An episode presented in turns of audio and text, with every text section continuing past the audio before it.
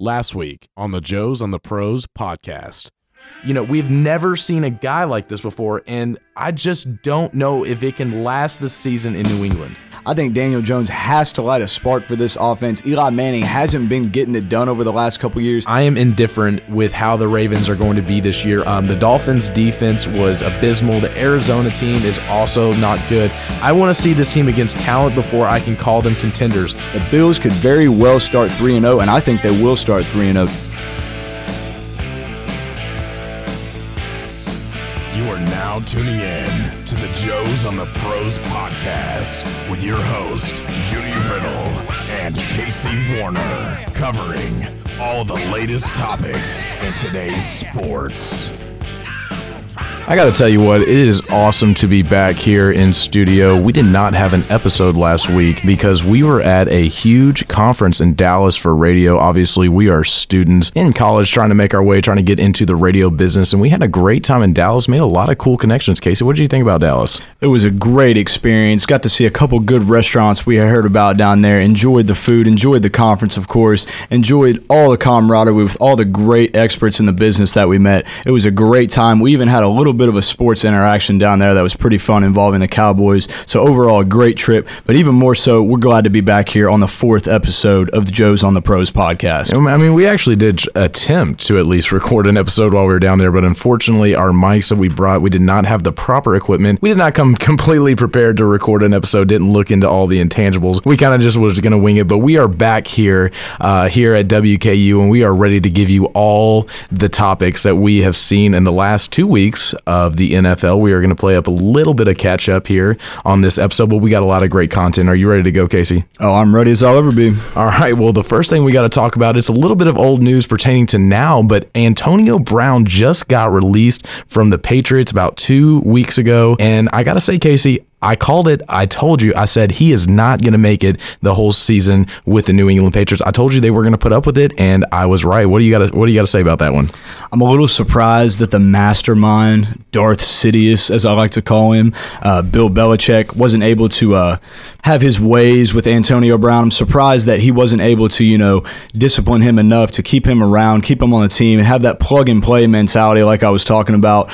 But uh, you know, it's clear clearly he is not right overall, and he is just not in the right spot mentally to be playing football right now. He does not belong on any NFL team. He is about himself right now. He does not want to be a team player, and it did not work out in New England. I thought it was going to based off of that successful first game he had, but it is a lot more than just going out there and playing the game of football for Antonio Brown, and he did not get it done in New England, and he is now out of the league at the moment. Now, I did say that I didn't think that he would get kicked off the Patriots over the sexual assault allegations that he has against him currently. But I guess kind of the reason that he did get kicked off was a little bit of a mixture of both because it wasn't necessarily the allegations that were brought upon him because the Patriots are, had already known that when they had signed him. But with that being said, I mean, it really it was it pertained to the topic of that. But the reason being that he got released was because he couldn't help it to text the girl that accused him of that and try and tell her that she was lying and then why are you doing this and you're trying to ruin me and really just taking a really immature route with uh, you know the whole predicament that he's in. You know, most lawyers try and tell you to you know keep it quiet. You know, only you know give good comments, don't say anything uh, reckless, don't get in contact, especially with the person that's accusing you of this kind of stuff. And he went in and did a group message with his lawyer and her and other people. And I just think that is the most ridiculous thing that you can do with somebody in that predicament. And I mean, like I said, it came down to his antics. What is he going to do? Is he going to shape it up? And he didn't. And the Patriots reacted and they got him out of here. So, Casey, I got to ask you from going here. The Patriots have kicked him out of the organization. He is gone. He has already said he's like, "Oh, I'm done with the NFL." You know, uh, you know they can just get away with you know, you know, voiding my, all my contracts, getting rid of all of my money, and so apparently he is done with the NFL right now. And that's for right now. Obviously, we've seen um, players change their opinions on this kind of stuff. But in the future, do you see any team signing him in the future? I just don't see it. There's too much going on right now, and there has been too many warning signals sent out by the league for this to happen. I mean, Roger Goodell made a statement after he got released that basically was saying, you know, if you do sign with a team, then we're going to have to put him on the exempt list, and he's going to have to go through with this investigation further before he can play again. So, you know, I just don't think there's any way that he's going to be back in the league anytime soon, maybe years down the road. And even at that, he's going to be getting older and he's getting he's increasing with age by the day goes. So I just I don't see it. He still hasn't met with investigators. The investigators say he is not going to be able to play until he meets with them. It's just not looking good for him right now. Uh, he has $61 million in lost salary that he has filed nine grievances with the league about right now. So he is in complete conflict with not only the teams he has been with, but the entire league and Roger Goodell. It is not a good situation for him. It's really sad to see all that talent go to waste. I really think he could have been in the conversation for one of the greatest receivers of all time. And it's just, it's really sad to see that talent go to waste because we probably will not see him play another down in the NFL, I think. And it's crazy because such a huge topic that's been going on in the NFL, you know, the last couple years has been really like with Terrell Owens and Chad Ochocinco. Like these guys have great numbers and they are studs on the field and they put up such great numbers and they put up great plays uh, for their respected teams in the early 2000s. And it seemed like a big topic in the media was that they were getting held out of the Hall of Fame because of their antics. And now we see a guy like Antonio Brown who's put up even better numbers than those guys have here in this generation. Um, and it and his career is coming to a short end, and his antics make Terrell Owens and Chad Ochocinco's like child's play. And so I got to say, like, you know, this year, obviously, that the risk of him getting put on the commissioner's exemption list is going to refrain teams from probably going out to get him. But what about next year? Let's say that this whole lawsuit thing, these allegations get dropped, he gets found that he's cleared, and he is eligible to come back and play do you see like a team out of desperation like picking him up? Or like you said earlier like is it just too much? Is is his antics too much? Is he too much of a liability to an organization? Well keyword you said there is desperation. I think you know with desperation any team is willing to sign anybody. We've seen that. Um, i just I can't see any team that has been successful or has had any kind of success in the last few years taking that risk or taking that chance with Mr. Brown. He just has too much of a personality, too much of a me, me, me attitude for any team that wants to win to welcome that. It is very hard when you have a winning franchise, a winning team like that, to welcome somebody like that. It is hard for them to adapt. And he's just, there's been too much in the media. There's been too much with the coaches. There's been too much with other players. You just, you can't have a player like that on your team. I think if a team really wants to, you know, revamp their whole entire franchise, I'm going to go ahead and say, you know, maybe if the Dolphins end up 1 and 15, 0 and 16 this year, and they want to go over the top this offseason, they may end up considering Antonio Brown. I'll say a team like that, maybe out of desperation, might. But as far as, as we know right now, I don't think he's going to play another down. And I probably can agree with you there that he, I don't see him playing another down either. His antics have been over the top, and like you said, he's been getting in some Twitter conflicts, like with Eric Weddle and also a guy that we're going to get into talking about right now is Baker Mayfield. He tweeted at Baker Mayfield saying that Lamar Jackson should have got drafted before him in the 2018 draft. So let's get into that a little bit. That game against the Ravens obviously was a huge matchup um, this past weekend with the Ravens and the Browns, a divisional matchup against two quarterbacks, last two Heisman's before Kyler Murray won, um, and also you know you know they got drafted in the same class and in, and they're both in the same division. So we got to get into this, Casey. It was a huge game, a huge matchup, and the Browns got it done. Is there probably their biggest marquee win on the season? Because the only other win that they had was against the Jets when they had their third string quarterback in there. So what can you say about that game? Are th- you know are things going up for the Cleveland Browns? Is are they on the right track? Are they moving up in the rankings? Well, they're definitely on the right track. I'll give it to them. It was a big win. Uh, they needed that. They needed that to boost their season. I think if they would have went one and three after that game, you would have started hearing you know the overhyped. You know what are they doing? Where do they go from here? A little drama might have started to arise, but that is exactly what they needed right there. It was a big win. It certainly puts them on the right track, and they have a big game coming up this week. But I still think the division is wide open. You got all those teams within one game of each other right now, and that is a big, big week for all those teams right now. Cleveland will play at San Francisco on Monday Night Football, going 2 3 0 San Francisco. That might be the game of the week right there to see who is real and who isn't. San Francisco, a lot of people are liking them early. A lot of people are saying, you know, they might be contenders in the NFC West, maybe compete with the Rams, the Seahawks. But we are really going to see what Cleveland's made of this Monday night. And I agree. And the Steelers also play against the Baltimore Ravens this weekend. So it's really going to kind of show uh, where the rankings and the standings are going to go in the AFC North in the coming weeks. But I got to give you these little stats here because these are are actually really interesting stats that I pulled. So Baker Mayfield had a pretty solid game this weekend. Obviously, he completed 66% of his passes and for 342 yards, a touchdown, and an INT.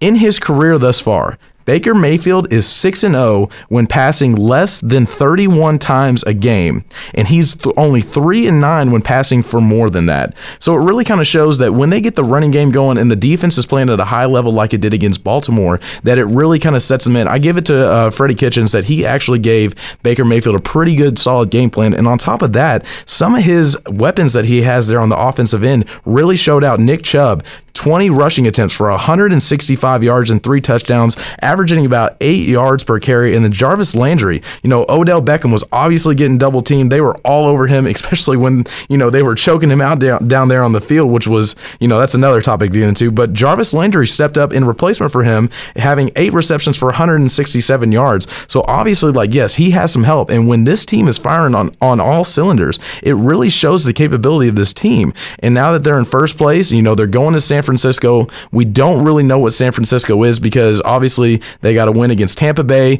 they got a win against Cincinnati, and then they beat Pittsburgh with Mason Rudolph coming into his first start, obviously all the way across the country in a hostile environment. So it's going to be a really big test for Baker and the Browns to see how they are going to step it up. Can they turn this season around? They obviously had a slow start, kind of like I talked about earlier uh, in our podcast this season, but I don't know. We got to we got to wait and see where things go from here.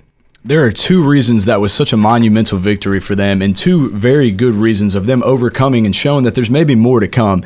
One is Oh, Odell Beckham only had two catches for 20 yards. So if you're winning a game like that and your best receiver only has two catches for 20 yards, that's a great sign right there. That's only more good things to come. If they can get Odell more involved as much as they did Landry and get both of them involved like that, that's going to be a great sign for them in the future. And not only that, but going into that game, the Ravens led the series since the Browns had been revamped in 1999.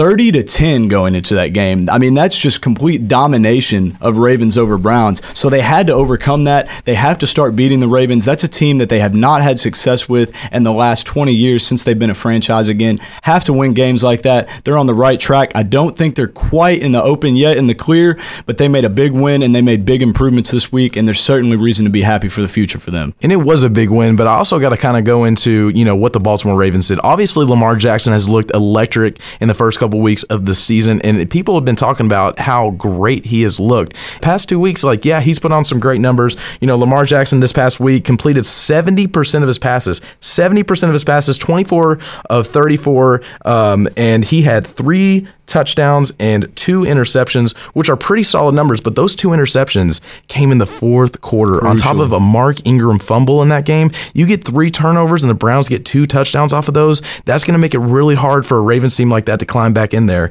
So I got to tell you, especially you know with the, how the Ravens performed, obviously they didn't really perform up to their standards. But you know they're playing better teams now, like they did against the Kansas City Chiefs last week, and now they're playing against the Cleveland Browns. This isn't the Arizona Cardinals. This isn't the Miami Dolphins anymore. So is this kind of like an, a testament to what the Baltimore Ravens are? Are they like as good as people you know first thought they were? Well, I'll tell you what, the Ravens have been kind of just like the Browns so far. They've had a couple good wins, a couple good losses. They're kind of a middle of the road team right now, too. A lot of 2 and 2 teams in the league right now. 13, so, 13 total. 13 teams that are 2 and 2 right now. That is very eye-opening right there. Very tight division in the AFC North. So we'll just have to see where things go. With that being said, another tight division that we're going to get into next after the break is the AFC South. All teams in the AFC South are currently 2 and 2 and some of these backup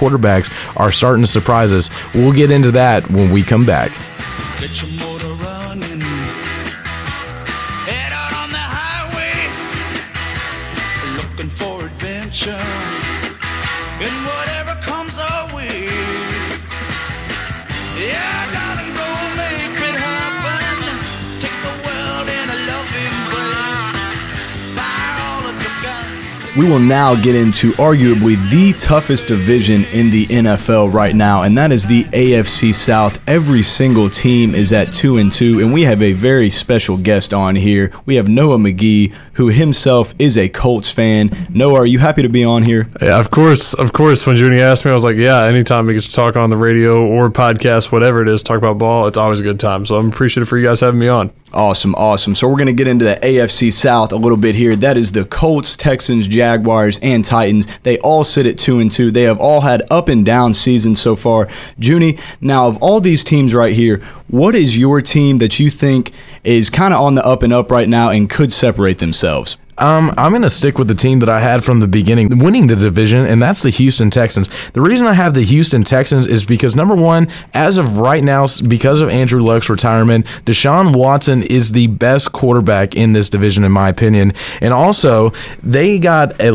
you know they've had a tough schedule, you know, coming into this season. You know, they played the Chargers, they've played the Saints. The Jaguars are always going to be a good in the division game, and then they played the Panthers, who have been looking pretty good with Kyle Allen. So I think all four of those games that they've played have been pretty tough thus far, and I think that they are going to pull away as the better team just because Deshaun Watson is such a great young talent. They got a you know once in a generational talent at receiver. When you're talking about Hopkins, you got Will Fuller coming back this year, and then you're also looking at Kenny Stills in that trade from Miami. Like I said that they are pretty loaded on the offensive end. It's just whether or not that they can execute or not. Because some of these games that they've lost, it just doesn't. It seems like it's kind of bad luck. Like with the Panthers, it just really couldn't seem like they couldn't get any offensive game going. And then you look at the game that they lost against the New Orleans Saints. I mean, if it wasn't for like Drew Brees driving down the field with 37 seconds left to go to set up his field goal kicker with a 50, you know, some odd yard field goal to win that game, you're talking about a Texans team that could possibly be undefeated right now if they've kind of lived up to the expectations that we've seen for them. But yeah, I definitely think that they are the best team the AFC South right now. It's a little bit tight. You know, all those teams have been getting some good wins. They've had some bad losses, but I really think that they are the team that is standing out in the division right now. Now, there are two teams in the AFC South that currently have backup quarterbacks in starting due to injury or retirement. That is the Indianapolis Colts.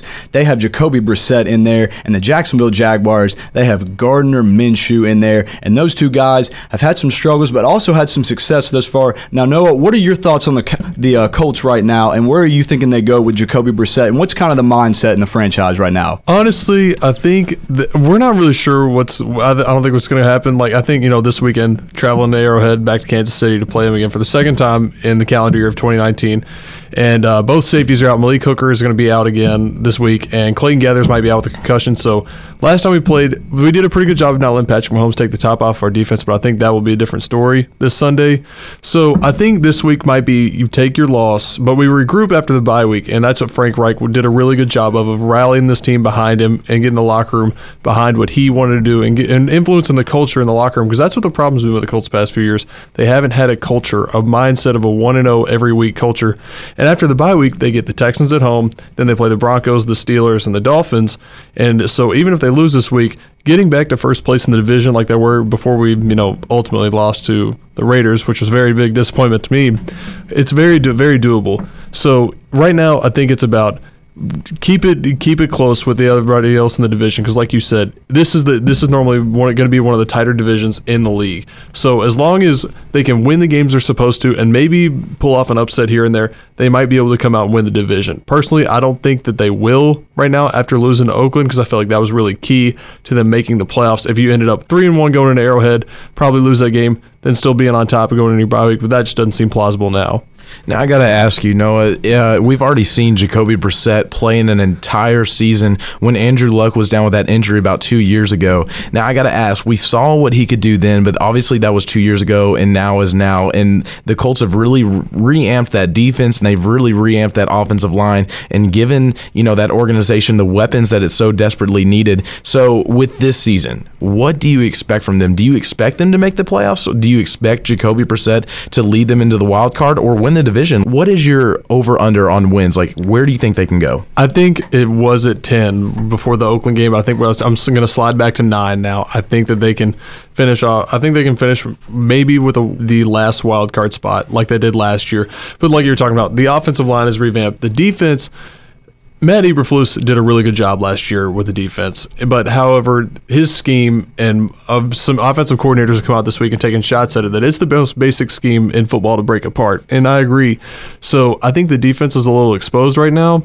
They're really banged up, even with Darius Leonard after this weekend with the Raiders running for 188 on us. Um, Darius Leonard needs to get all the money whenever his contract time comes around because he he's clearly the key to this defense thriving, getting off the field on third down because they just couldn't do it to save their lives. So I think that it's going to depend on who stays healthy the rest of the way because normally when you talk about the Indianapolis Colts past few years, it's about who's under center, who's taking snaps out of the gun, and who's you know lighting up the scoreboard on Sundays. But now you talk about when you think about the Indianapolis Colts, you arguably think about Quenton Nelson, Darius Leonard, T.Y. Hilton, guys who who build a a complete roster, and that's what Chris Ballard, the GM of the Colts, has said that this roster is built to compete based off of its entirety and its depth, and not based off the quarterback position like it has in the past. So I think they might be able to steal that last wild card spot, but it's all about how they finish. Now we've also been talking about the Texans and the Colts, but let's get into the other two teams. Two teams that have been kind of hard to you know see where they're going, and that is the Titans and the Jaguars. You know, since Gardner Minshew has taken over, he has been two and one in his starts. You know, going off these past two wins that he's had against the Titans and the Broncos here. Uh, but what do you think about Gardner Minshew? Like, what? How good do you think he can be? Because obviously he's been looking pretty impressive. We obviously saw that highlight in the red zone there where he was, you know, evading all the Broncos defenders and getting that touchdown. So, do you think Gardner Minshew can actually be a threat in the AFC South? Uh, right now, it's it's he is going to be he's I feel like he's Blake Bortles on steroids, basically. Like I feel like that they're going to give him a little. They're they're. I think that Marrone will be a little more loose with him in the offense. Let him sling it around a little more. The offensive line's a little bit better than has been in the past. Leonard Fournette, uh, after this past Sunday, running for over 220, looks like he's back to his former self. So I think Minshew can take this team to maybe nine wins. Maybe they steal the last wild card spot, but it's going to be about the defense. I'm not completely sold actually on Minshew, I, which fairly understood. You know, he stepped into this role. Didn't you know? Nobody knew that Nick Foles was going to break his collarbone, so he got thrown in here. And I think learning the offense, especially this young, you know, this young of an age that he's at in his NFL career, um, be a little difficult. But I think that maybe after a couple years, they, they might be he might be something to reckon with. But that's also with Nick Foles under center. So you got to ask yourself when Nick Foles comes back too. Do you think there's a quarterback controversy in Jacksonville? I mean, I definitely think there's going to be a quarterback controversy in Jacksonville if Gardner Minshew keeps playing the way he's playing. But then the last team that I think we should talk about is the Tennessee Titans. And I got into this with Casey in our previous episodes that we've had uh, this year. And that is that the Tennessee Titans are the most unpredictable team for me in the NFL. I can never tell when they're going to win or lose because there's some games where I think, you know, they're really going to get that win. I think that, you know, that they match up with this team great. And then they end up losing. Like they have two great wins on the road against the Atlanta Falcons and the Cleveland Browns, but then they also have a home loss to the Colts, and then they go to Jacksonville, and Marcus Mariota is under duress the entire game. It seems like he can't get anywhere with that offense and that offensive line because he's constantly under duress and couldn't get that offense moving, you know, whatsoever. So I have to ask, uh, what do you think about the Tennessee Titans? Do you think the Tennessee Titans can be a threat in the AFC South? I think I'm the most critical of the Titans than anybody you'll ever meet, at least AFC Southwise. That with like as a fan of a team in the AFC South that's not the Titans, I think I'll always be the most critical, mainly because I've told everybody they might be a, they're every year could be a 12-win team with the roster they have top to bottom, but there's one problem. Marcus, Marcus Mariota. Mariota, Marcus yeah. Mariota is too human to play quarterback in this division with, espe- especially with some stout defenses, and to carry a team into the playoffs. Because my thing is, you cannot win multiple. You can't win multiple postseason games with a quarterback that has thrown for over 20 touchdown passes once in one season so far in his five-year, six-year NFL career. It's just you can't do that. I mean, you think about it. They have a great offensive line. They have the running back. They have a stout defense. They have, Mike Vrabel is a is a hard-headed head coach, and he plays to win. And I love guys who plays to win. He's he's gutsy and everything like that. So I don't know. The Titans. It's mainly going to depend on how Marcus Mariota finishes the year. All right, real quick before we get to the next topic, if you have to pick one team that's going to win the AFC South today, who is it? You always take the team with the best quarterback. So I think the Houston Texans win the AFC South. There we go. So earlier in the show, we were getting into Antonio Brown and if he was ever going to play again and his whole situation. Well, let's get into another guy that actually that was his teammate. You know, going into this season before he got uh, released was is Vontaze Burfict for the Oakland Raiders, and this also kind of pertains to the Colts game because this past weekend he had a huge hit against Jack Doyle where he lowered his head while Jack Doyle was on a knee basically saying that he was down and he had already gotten the catch. He was a defenseless player. And this is just another incident that is racking up for Vontaze Burfict and his headhunting ways of playing. So I got to ask you guys, uh, you know, the both of you, what do you all think about Vontaze Burfict? And obviously, he got the one year suspension, which is setting an NFL record because we have never seen a suspension for a whole year based off something that occurred on the field. So I'm going to start with you, Casey. What do you think about the whole Vontez Burfict situation?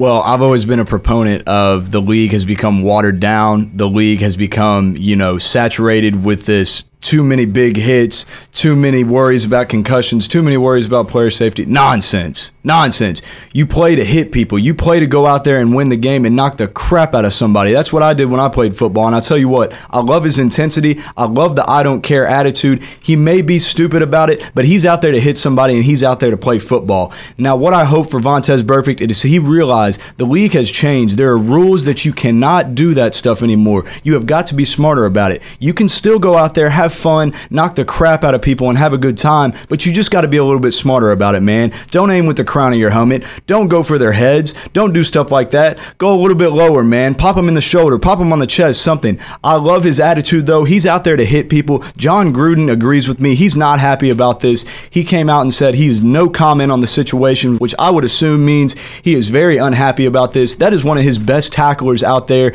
And this man is 29 years old. He has 13 suspensions now and fines in seven seasons in the league. He's out there clearly to hit people, and he wants that to be known. And I'll tell you what, Vontaze Burfict is a force to be reckoned with. When he comes back, keep hitting, my man. Keep hitting. Just be a little bit smarter about it. Now, what ESPN reported the other day was that Vontaze Burfict leads the league with 23 personal fouls and 15 flags for unnecessary roughness since 2012 when he entered the league. He's also been fined nearly half a million dollars because of these hits and has lost 3.7 million due to suspension. So it's just something that he has got to change. And to go back on your point, like I said, football is a physical sport, and obviously we want to keep that physicality in the game. But when you think about the NFL, the NFL is a business. They are here to make money, and when they are losing money due to lawsuits for these players who are, you know, developing CTE and signs of this, and a ton of players are, you know, coming to the NFL trying to sue them for money,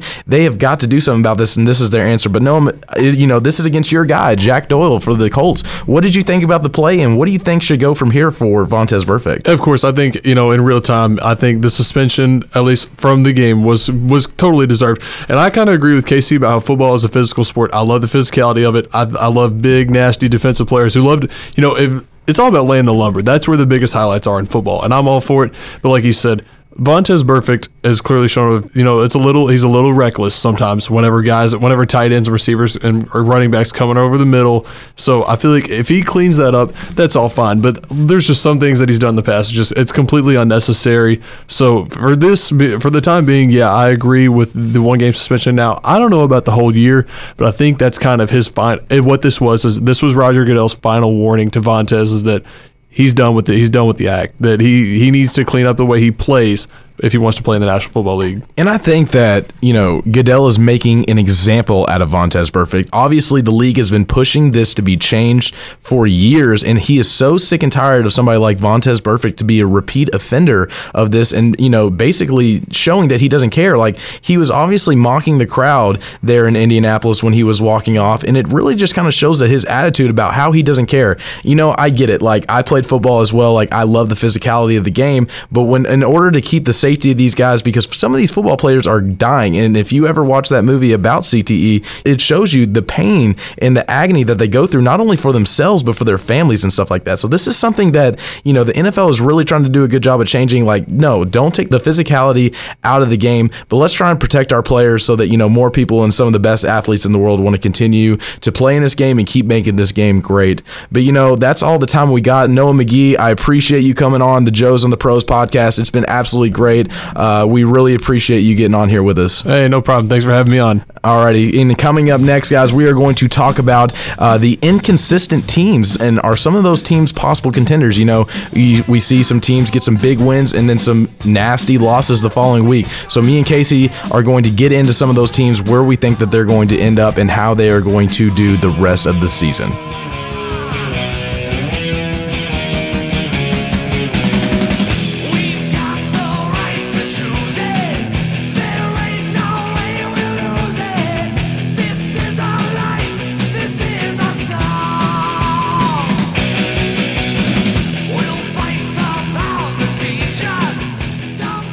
So every week we always have games in the NFL that are kind of unexpected. Teams that we don't think that are going to beat other teams obviously happen on a weekly basis because this is professional football, Casey. Like anybody can win any single game. And I got to tell you, there are some really good teams out there that we just really aren't sure about. All these teams are two and two currently. Uh, some of the t- some of these teams we already talked about in our last segment with the AFC South. So let's get into these teams. We are about to get into talking about whether these teams are contenders or are they pretending? Are they going to be good? You know, because obviously from a week to week basis, they're beating some good teams and they're losing to some not so good teams. So let's get into this. We're talking about the Chargers, we're talking about the Eagles, we're talking about the Texans, and we're talking about the Titans. So Casey, give me your teams that you think that are actually going to be contenders come into the season, and some teams that you just think that you know they're just not there yet.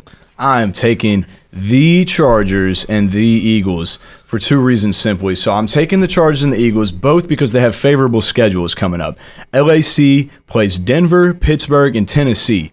Three teams right there that are either at or below 500. That's a pretty favorable schedule for LAC. Then Philadelphia has the New York Jets, Minnesota Vikings, and then a big one, potential huge game for division deciding factors with the Dallas Cowboys. Those two schedules right there for those two teams are pretty favorable, I'd say. Not only that, but the Philadelphia Eagles' Jordan Howard had three total touchdowns this last week, a breakout game for him. Miles Sanders had not been getting it done as the starting running back. They definitely have got to start Jordan Howard from now on. He's going to spark that offense, and they need to get him in there every week and get him multiple touchdowns because that's a good look for that offense. And then LAC.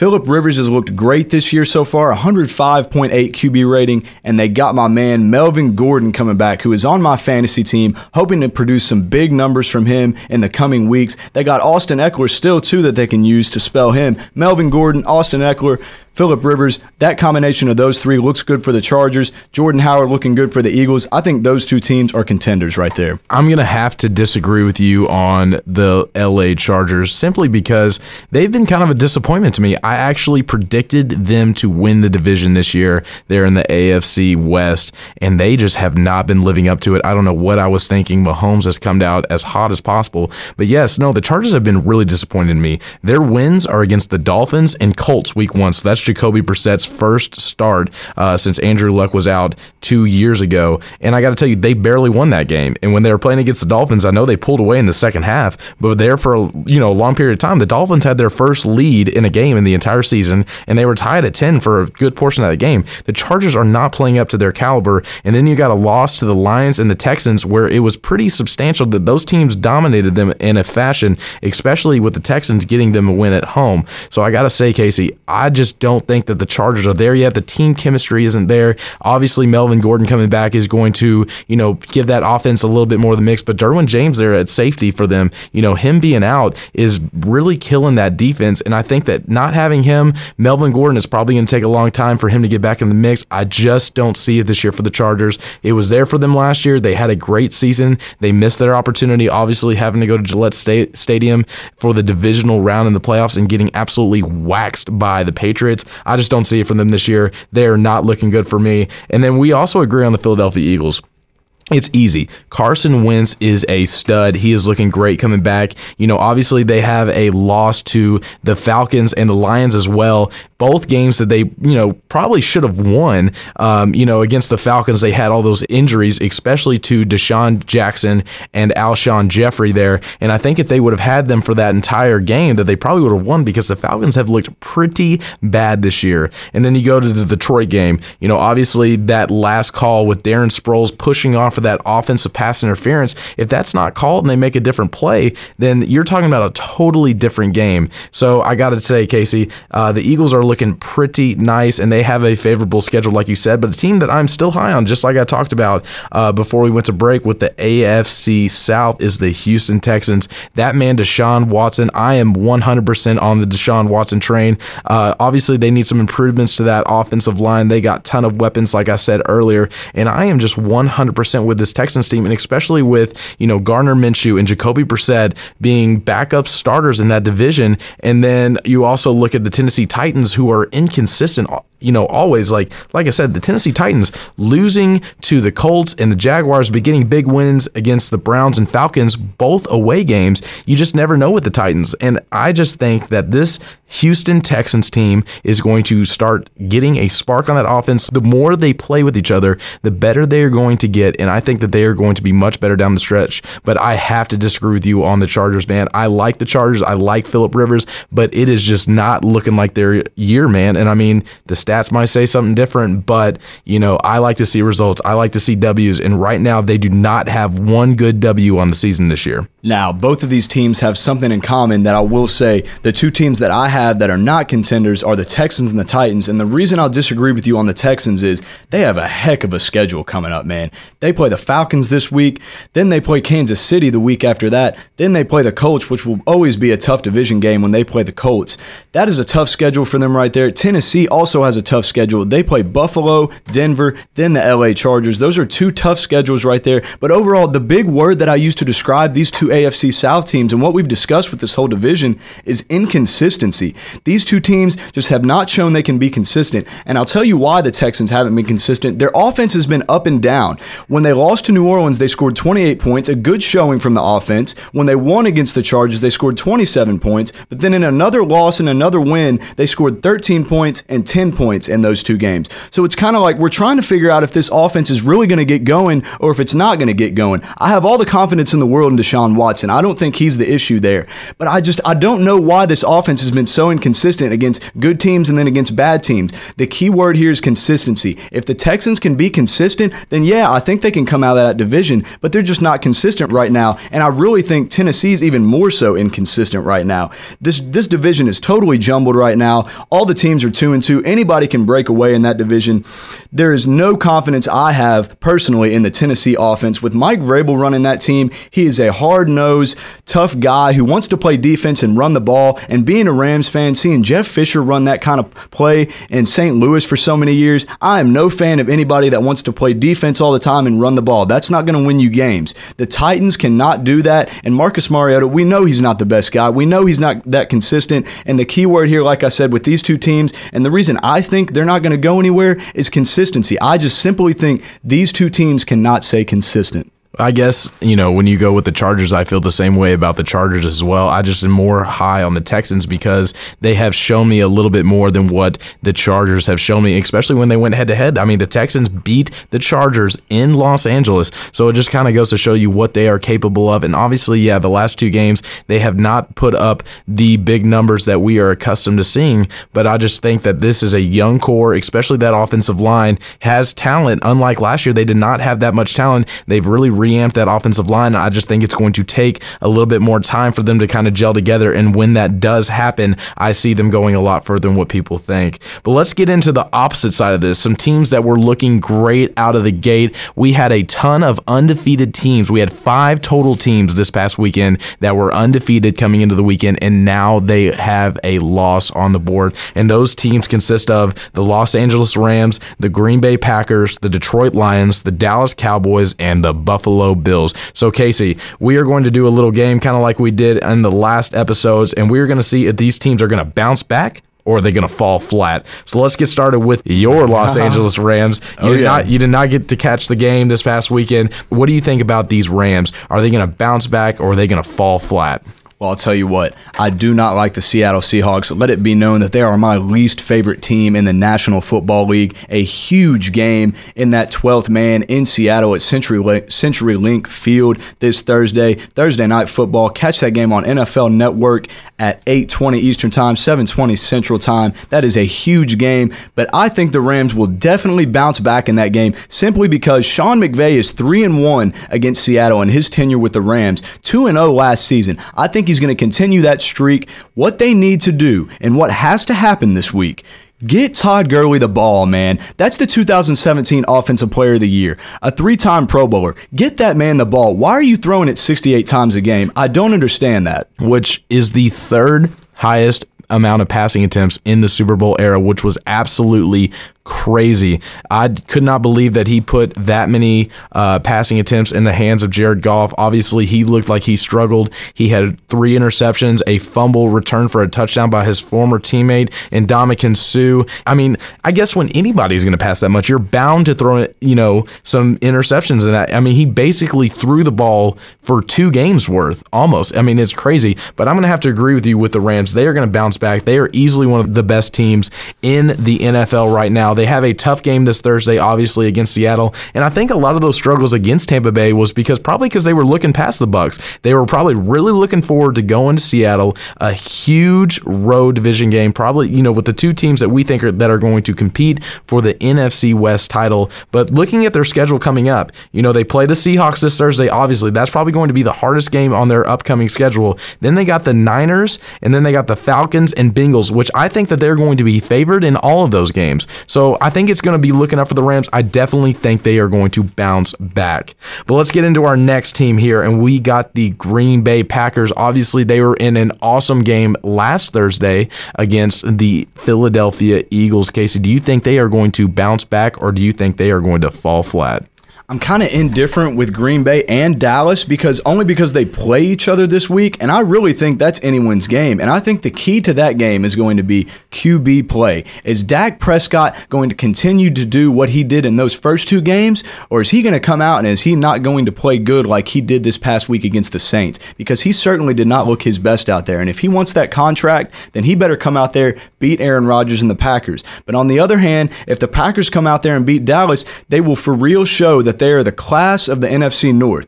But it's it's just too up in the air right now. Green Bay and Dallas, I think, are really similar teams. They've had solid defensive play, which wasn't expected coming into this season, and their offense has been up and down. Now, Aaron Rodgers threw for over 400 yards last week. If he can do that again against Dallas, pencil them in for this game. Out of these two teams, I have to take Green Bay simply because I have more confidence in their coaching staff. Matt LaFleur has done a great job controlling that defense. He's got that defense looking very great. I think he can hold Dallas to 10 points or less just like the Saints did last week. If the Saints can do it, I think Green Bay can. Their defenses look solid. Green Bay, we know Aaron Rodgers is going to come out and play good in those big games. Aaron Rodgers, that defense, give me Green Bay between Dallas and Green Bay. And I'm going to have to agree with you again on this is that the intangibles with these two teams that are playing this weekend with the Dallas Cowboys and the Green Bay Packers, they both have great defenses. They both looked great coming out of the gate. But I got to tell you, after seeing what occurred in New Orleans with Dallas, I kind of am hesitant to be on the Cowboy train right now because they finally played a good team. You know, starting off the season, they beat the Giants, they beat the Redskins, they beat the Dolphins. With those three teams combined, they only have two wins, and that's with Daniel Jones starting as a New York Giant, which they didn't get to play against in that first game uh, for the for Week One against the Giants there in Dallas. So I got to tell you, man, I am not high on the Dallas Cowboys right now. With the Green Bay Packers, they both have great defenses. I think the one intangible is is one team has Dak Prescott, the other one has Aaron Rodgers, and I think that Aaron Rodgers and that Green Bay uh, Packers defense are going to come out fired up. They are not going to lose two in a row, and I think that they are going to give Dallas their second loss in a row, and I think that they are going to win this game. Now, another team that is surprisingly was undefeated coming into this weekend, even though they had a tie in Week One, was the Detroit Lions. So, what do you think about the Detroit Lions? Are they going to fall flat, or are they going to bounce back? I think the Detroit Lions could not have a better time for a bye week, Junie. They have a very tough schedule ahead of them. They got two division games. They go at Green Bay after the bye week, then they play the Vikings at home. Those two games right there are going to decide and see really where the Detroit Lions fit in this divisional picture. They're 2 1 and 1 right now. A lot of people didn't expect them to start that hot, but I really personally think that the Detroit Lions have what it takes to compete in this division. This is a very, very tough division, but if they can get through this two division game stretch right here and even go 1 and 1 in those two games, they got a favorable schedule coming up after that. They got home against the Giants, and then they go to Oakland to play the Raiders, which are two very winnable games. So just based off their upcoming schedule after the bye week, if they can keep from staying stagnant after the bye week, which is hard for a lot of teams, I think they're going to be okay. Matthew Stafford has looked good. That defense has certainly looked good. They got all the weapons they need on offense. Marvin Jones has looked good so far. Kenny Golladay has looked excellent as that number one receiver. If they can keep that offense going, get through this tough two division game stretch, and then keep the wheels rolling after that, I think they're going to be fine. See, I don't I don't have any faith in Matt Patricia and the Detroit Lions if I'm going to be frank with you. Yeah, they got two big wins against the Philadelphia Eagles and the Los Angeles Chargers. But I think that those wins that they got were more due to the other team's mistakes rather than what they did to win the game. Uh, like you said, coming out of the bye week, they got Minnesota and Green Bay. Um, I think that those are going to be two losses for the Detroit Lions, and I think that it's going to set them back. A lot of teams, when they go into their bye week, either come out hot or they come out flat. And I just see Detroit being a team that's really going to come out flat uh, coming out of this bye week after uh, week five. So I just don't really see much out of them. Like, I, I get it. Like, they were contenders back when, you know, Matthew Stafford had Calvin Johnson, but I just really don't see that much talent on that team. And I think, yes, they got a hot start, but I think they've had some lucky breaks uh, getting them to where they are now, especially, you know, when you tie with a team like Arizona who doesn't have a win yet, it kind of shows you that, you know, what they can be when another team is, you know, giving them their best game and not making mistakes like the Los Angeles Chargers and the Philadelphia Eagles did. But let's get to our next team here. Uh, the other team that we talked about that are playing the Green Bay Packers this week is the Dallas Cowboys. Are they going to fall flat or are they going to bounce back? Well, like I said, in that matchup right there, it's Aaron Rodgers, it's Dak Prescott, it's those two defenses. Give me Aaron Rodgers, give me the Green Bay defense. I don't see Dallas looking good. I think they're down right now and hurt after that New Orleans loss. I think they were really coming into that game hoping they could get a win and really thinking that they were the class of the NFC in that game. And they, I think they really thought they were going to show New Orleans what was up in that game, but they didn't. They put 10 points on the board and they're facing a very tough Green Bay defense, like I spoke of earlier. I think very highly of that defense since Matt LaFleur has taken over. They have done a great job shutting high powered offenses down so far this year, and I think that's exactly what they're going to do against Dallas this Sunday. Green Bay is going to shut that defense down. Dak Prescott's going to return to his former self, and he's not going to show out there against Green Bay. Dallas is not going to bounce back. I also have them falling flat too. Other than this New York Jets game that they have after they play the Packers, they got to play the Eagles, they got to play the Daniel Jones led Giants, they got to play the Vikings. And, you know, like I said, they started off this year playing the Giants, Redskins, and Dolphins. I just really don't see this team, um, you know, coming back from that. They've been playing weak teams, Casey. Like, I just don't think that they are as good as people made them out to be. Yeah, they started off 3 0. Great. But they just lost to a Teddy Bridgewater led Saints team, even though that defense is great. I'm saying that right now, that Saints defense is great, especially when they're playing at home. But with that being said, man, I just don't see the Cowboys, you know, being that great of a team when they go up against competition like that. If Dak Prescott can't make plays and score more than 10 points against a good defense like that, Green Bay, Minnesota, like they play New England later on, like those defense, the Bears, like those defenses are going to eat them up. They got the Rams as well. Like they got all these teams, all these great defenses. I just don't think that if he's going to play like that against good competition, that this Cowboys team is going to be in contention. So, with that being said, let's get to our last team. Our very last team, that's the Buffalo Bills. You are on the Buffalo Bills. I'm not so much on the Buffalo Bills, but are they going to bounce back or are they going to fall flat? I'm still on that Buffalo train right there. Keep it rolling. I think the Bills are certainly going to bounce back. They go to Tennessee this weekend, and you know how I feel about Tennessee. Totally inconsistent. Buffalo's going to sure as heck shut down that Tennessee offense that I don't think very much of at all. I think they can hold them to 15 points or less. If they can hold the mighty Patriots to 16 points, I think they can certainly hold the Tennessee Titans to 10 or less. Give me the Bills. I think the Bills are definitely going to bounce back. I love that defense. Josh Allen is only getting better with more experience. I think he's going to show out in that game, have a breakout game, and Buffalo's going to shut Tennessee down. Now, we got to remember that Josh Allen was sent out for concussion protocol, and we don't know if he's going to play. So, Matt Barkley might play in that game, but, you know, I think that they are actually going to fall flat. I mean, they got to play the New England Patriots again. They got to play, you know, other great teams coming up on the schedule.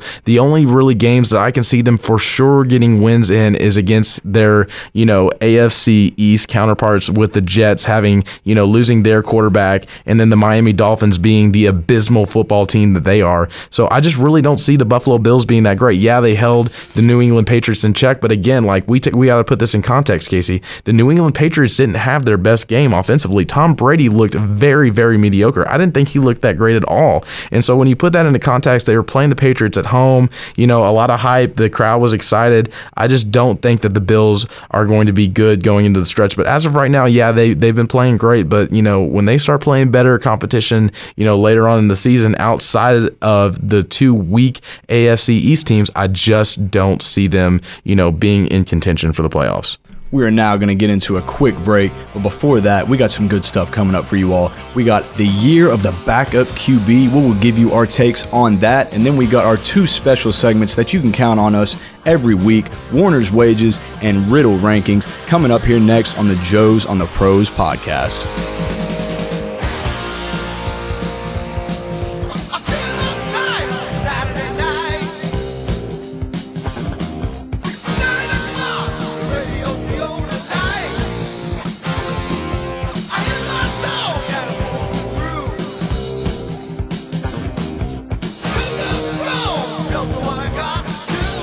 I gotta say, this year in the NFL, it has been a crazy turn of events when it comes to quarterbacks.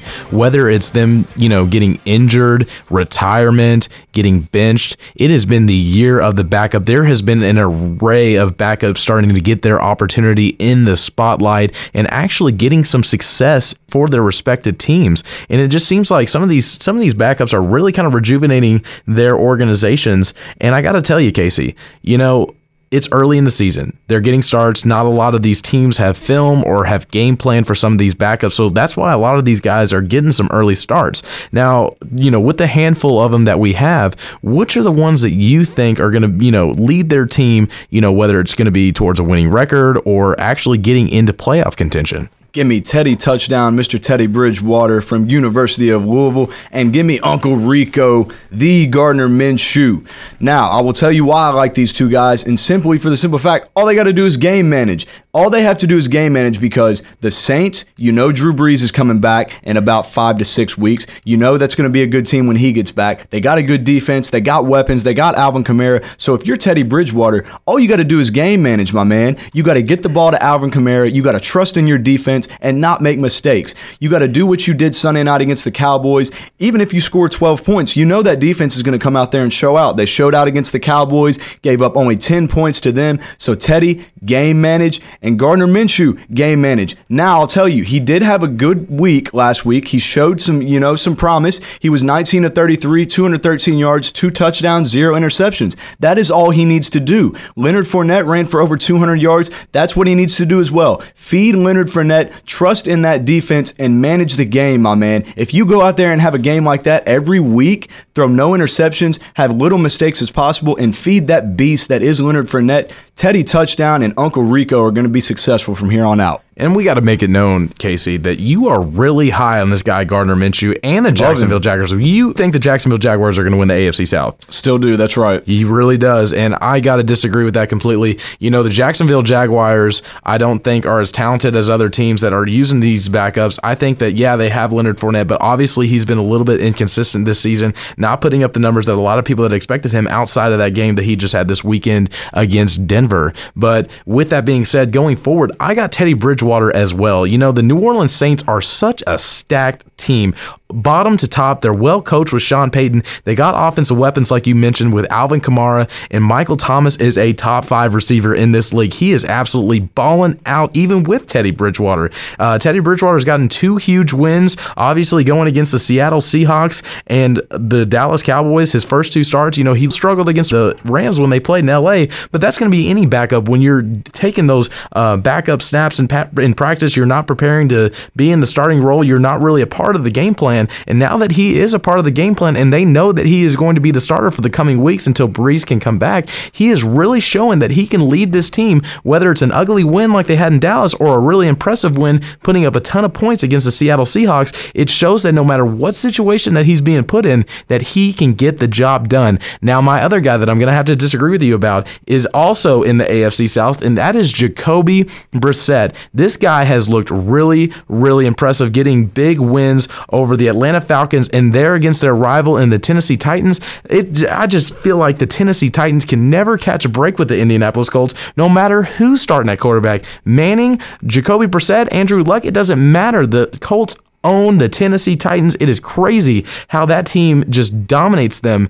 Um, even when they came to their field, it just the field set on fire when they when they were coming out for their entrances. it just seems like the Titans can never get a break against the Colts. But this Colts team coming into the year when we thought that Andrew Luck was going to be starting at quarterback, a lot of people had this team competing with the Kansas City Chiefs and the New England Patriots for the AFC Championship. Like they have a stacked defense, they have a great offensive line. They got Devin Funchess and then T.Y. Hilton and great tight ends like Jack Doyle and Ebron. Even though he had a couple drops against the Oakland Raiders, he's still a good weapon. And then also Mack, you know, they got the running game set up. They are a very well-rounded team. And when you have talent like that and you have a quarterback that's willing to come in there and put up those numbers, you know, I think that he can lead them to success. I have them as the second best team in the AFC South, and I think that they can really push for a wild card spot come to the end of the season if he can just stay as consistent as he's been playing. Now, those two quarterbacks we mentioned in the AFC South are making that division very hard for a team to stick out. You would think the Houston Texans and Deshaun Watson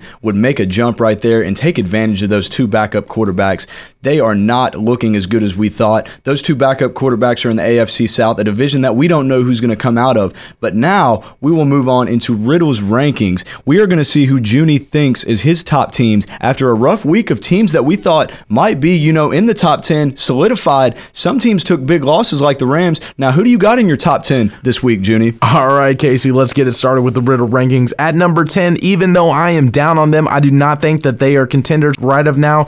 I have the Buffalo Bills. I have to put the Buffalo Bills in here because they did look impressive against New England. I think going down the stretch, they're going to struggle a little bit more. But as of right now, the Bills are at number 10 because of how great that defense has been. And Josh Allen so far has been pretty impressive. He struggled against New England against a real defense, but I think that if the Bills, you know, you know, keep showing out against teams like the Miami Dolphins and the New York Jets, teams that they should beat, I mean, they could possibly sneak into that last wild card spot. I don't think they're going to do it. I think that they are, are a very mediocre team, but as of right now, the way they're playing, I can't leave them out of the rankings. Coming in at number nine, I have the Philadelphia Eagles. You know, if they were going to take a loss to the Green Bay Packers uh, last Thursday, they were probably going to have to fall out of the Riddles rankings, but that team is too talented, especially when they get Deshaun Watson back. I expect them to go up in these rankings because of how talented they are. They are well coached. Carson Wentz is a great quarterback, in my opinion. Yes, he can be inconsistent at times, but when he is at his best, he is at an MVP level. Coming in at number eight, I have the Dallas Cowboys and another team that I don't know if they're going to be in the Riddles rankings for much longer because they are now starting to get into the meat of their schedule. We are finally getting to see this team go up against some of the best competition in the league, and especially when they start competing against with the Daniel Joneses and the Giants, and then you got to play the Eagles twice again this season, and other teams like the Vikings, the Packers, the Patriots. Man, the Los Angeles Rams. I got to tell you, man, I don't know where they're going to go, but as of right now, they are number eight because of how impressive they've been through the first four weeks. Although they took that bad loss against New Orleans. Coming in at number seven, we have the Seattle Seahawks, and there is only one reason why they are number seven, and that is because of Russell Wilson and his consistency. Russell Wilson, in my opinion, is a top five quarterback in this league, and if he keeps playing as consistent as he is, and that defense can hold some of these offenses that they are playing against, I don't see them, you know, moving much further than that because they have been a very, very consistent team this year, um, and so they are coming in at number seven. Number six, a team that has jumped in for the first time in the Riddles rankings is the Chicago Bears. Yeah, they had a you know a rough start to the season going up against the Green Bay Packers, but they are now sitting at three and one. That defense is looking as great as ever. They looked stunning against Washington, and I just think that they are going to going to continue to win that team games. Yes, Mitchell Trubisky is a liability, and he's probably going to be out this coming weekend. But if that defense keeps playing how they're playing, it doesn't matter who's starting at quarterback. Offense wins games, defense wins championships. The Bears have one of the best defenses in the league. Give me the Bears at number six. Number five, I have the Rams coming in at number five. Yes, they fell back a little bit. Anytime you lose to a team like the Tampa Bay Buccaneers, who are not that good, you are going to fall back a little bit. Jared Goff obviously struggled a lot, but I think it had to do with the game plan and the fact that he had to throw the ball 68 times, which is absurd when you have a great running back like Todd Gurley. Obviously, I think the Rams are going to bounce back. They are a very talented team, but they are coming in at number five. At number four, we still have the Green Bay Packers there at number four, even though they lost against the Philadelphia Eagles. They really had an opportunity to win that game twice. They got in the red zone. They they didn't get it on a fourth down conversion. Then when they got the ball again, marched down the field. Aaron Rodgers threw the interception that sealed the game and gave the Philadelphia Eagles the win. They are still a talented team. Aaron Rodgers and that offense looked like a normal Packer offense again. And if that defense, you know, can step back back and get out of that, you know, how they played against Philadelphia and get back to that hard nosed defense like they were playing prior, this team is going to easily be in contention for not only the NFC North, but for the NFC entirely. And then coming in at number three, and this is going to be a surprise to Casey, but give me the Saints. The Saints looked amazing this past weekend. That defense is absolutely elite, and they are showing you why they are in this position, even without Drew Brees. That defense is super elite. They got talent everywhere, whether it's uh, Cam Jordan or that secondary that is just literally giving Dak Prescott fits. I think that their schedule is favorable for them, you know, until Drew Brees comes back. So give me the Saints at number three. They have too much talent not to be in the Riddle rankings. And then number one and number two has not changed since we started the Riddle rankings. Number two, we have the Kansas City Chiefs. Obviously, Mahomes is Mahomes, and he is going to do Mahomes things, and he is going to keep this Kansas City Chiefs up. They are still undefeated. They had a tough road game against the Detroit Lions, and, and the you know the Lions gave them a pretty solid game. And I got to hand it to Detroit. They really did. But you know, Mahomes in the end is going to make those plays, and that offense is probably easily the best offense in the league. So they come in at number two with that 4 0 record, and the number one, easily, no question. Even though they got kind of brought down to earth a little bit this week going into Buffalo, it's still the New England Patriots. That defense is still elite. It is easily the number one defense in the National Football League. And, you know, whenever you still have Tom Brady and he's still playing as good as he is, although he struggled against the Bills, you have to keep them at number one until somebody can knock them off. So that is this week's Riddles rankings. Now, building off of the Riddle rankings, I will go into my first Warner Wages game of the week, and that is the mighty New England Patriots heading to Washington, D.C. to take on those Redskins who have not looked good so far. Give New England those points. That is a 15 and a half point spread right there. I think New England's going to lay down the wood on the Washington Redskins. No way the Redskins come within 16 points in that one. Give New England that 15 and a half point spread. They will kill the Washington Redskins. Next game I got in the Warner wages, I got Green Bay heading to Dallas. I will take that spread. That is a three and a half point spread in Dallas's favor. I'll take the points there because Green Bay simply, I think, is going to beat Dallas first of all. And if they don't, it's going to be a very close game that comes down to the last possession. As I discussed earlier, I love that defense. I love Matt LaFleur and the offensive defensive mindset he has brought to that team. A lot of improvement from Green Bay. If Aaron Rodgers throws for 400 yards again, penciled them in for a win in Dallas. My next game I got, I got Indianapolis heading to Kansas City. That's an 11 point spread right there. I'm taking the points in that one too. I think the Colts are going to give Kansas City a good game. I think that defense, even though they're batter like Noah discussed earlier, I think they're going to catch Kansas City off guard and surprise them a little bit. I think they can put a little bit of points on the board in a shootout kind of game against Kansas City. You know they're going to bring their A game. Everybody brings their A game against Patrick Mahomes and the Chiefs. And then my last game we got here on the Warner wages for this week, we got Arizona heading to Cincinnati. That is a three point spread right there. Tough game to pick right there. But I'll tell you what, after watching that Monday night football game, Cincinnati at Pittsburgh, I saw nothing from Cincinnati, man. Cincinnati looks like one of the worst teams in the league. I know you'd certainly agree with me on that. I think Arizona's not only going to cover that spread, but they're going to beat Cincinnati. I think they could very well beat the crap out of Cincinnati. And do you want to know why that Arizona is going to beat Cincinnati? Why's that? I can guess. Because Andy Dalton is a scrub, Man, I a never bona fide scrub. never would have thought he would say that. I know his love for Andy Dalton is at the utmost high of all of his quarterbacks. but yes, that will finish out our Warner wages for this week. Keep an eye on all four of those games. Good games right there. And we will send it to Junie right here. What do you got to say? Nah, I just wanted to say Casey went two and two on his last Warner wages. I think that he kind of learned from some of his mistakes. So I got to agree with him on a lot more of these picks other than the ones that he had on our previous episode. So keep a lookout on those. And you got it. You got the riddle rankings. You got the Warner wages. This is the Joes on the Pros podcast. Stay tuned with us. We drop episodes every Thursday. Follow us on Twitter at Joes on the Pros and just stick with us here. And we will catch you after all the action that occurs on week five of the National Football League.